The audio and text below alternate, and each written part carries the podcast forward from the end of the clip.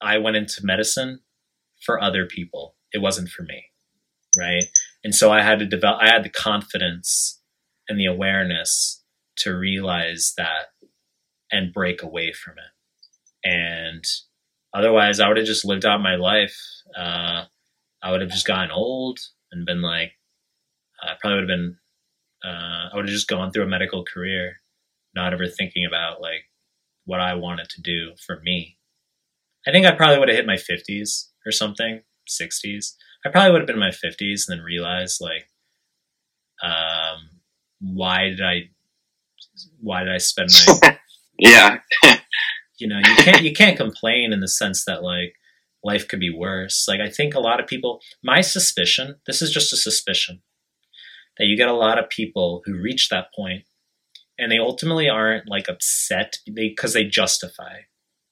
They'll say like, "Well, I've ha- I have decent money. Like it could be I could be living on the fucking street in a third world country, so you can't really complain about that."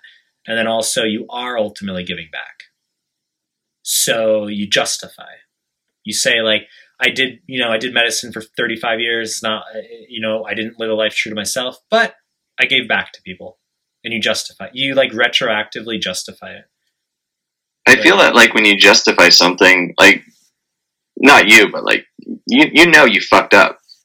It's like if you have to justify it, it's probably tainted to begin with. Because if, if you really just felt confident deep down, like you wouldn't need to justify it. You'd be like, I chose to do this because I wanted to. I chose to do it because I chose to do it, and that's that. Like if I have to justify it, you know, it's like there's a problem. There's something that I'm trying to cover up.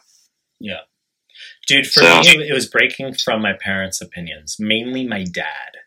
My dad, this isn't blaming my dad either. Like, my dad had his own fucked up upbringing. But I can tell you that, like, most of my actions were about my dad. Uh, and he and I kind of, I broke free first, I would say. I broke free. And then there was sort of like, um, like me escaping medicine was the beginning of the transition of not like caring what he thought. And then when I created the blog, he had like a debacle. Like he had a freak out, yeah. Like he had a freak out. Um, he like told me to delete all my posts. Like, um, he like freaked the fuck out. But like it's just it goes to show how deep these like emotions go in one yeah. way, in one form it's like i really just like didn't give a fuck.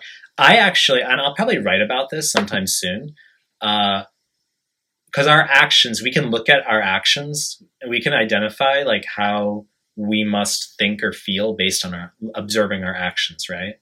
And i think like recent proof that I truly, truly, I'm not just saying this, but like I truly just don't give a remote fuck about like anything my parents think or my family thinks. Like when I published this book, right? I didn't even tell them. I still my my dad still doesn't know that I published a book.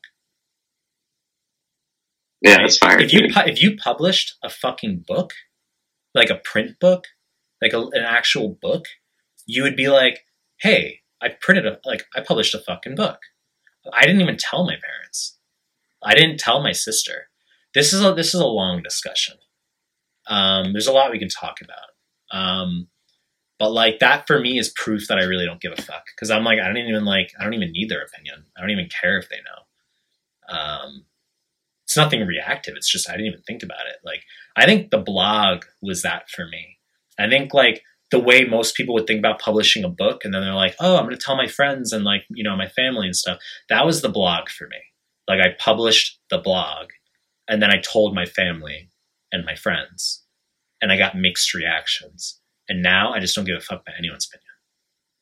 Uh, like even more hardcore. Like it's like i'm on my own track. Like i think for me secretly i think deep down part of me um just wants my fam- I, I want my family to uh, I think I would get satisfaction in them sort of incidentally discovering my success later on.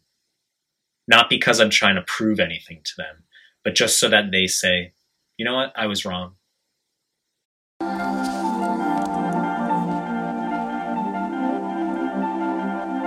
The lights dim some more.